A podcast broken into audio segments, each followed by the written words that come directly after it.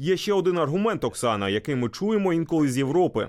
Там бояться, що якщо ми використаємо російські резерви, це якимось чином зашкодить підтримці іншого фінансування, наприклад, законопроекту в Європі щодо військової підтримки, чи тому законопроекту, що застряг у конгресі. Я вважаю навпаки. Я говорив із конгресменами, і знаєте, їм дещо трохи важко казати. Нам треба підтримати Україну, але ігнорувати 300 мільярдів доларів російських активів. То чому ні?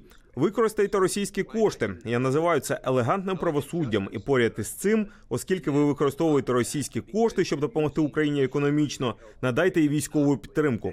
Також звертаючись до народу України, ваші страждання жахливі, і ви знаєте цей невеликий крок, з яким я та інші намагаються допомогти. Але сподіваюсь, люди знають, що про них не забули. Їм хочуть допомогти, і їхня хоробрість це те, що надихає всіх у світі. Тому ми їм дякуємо.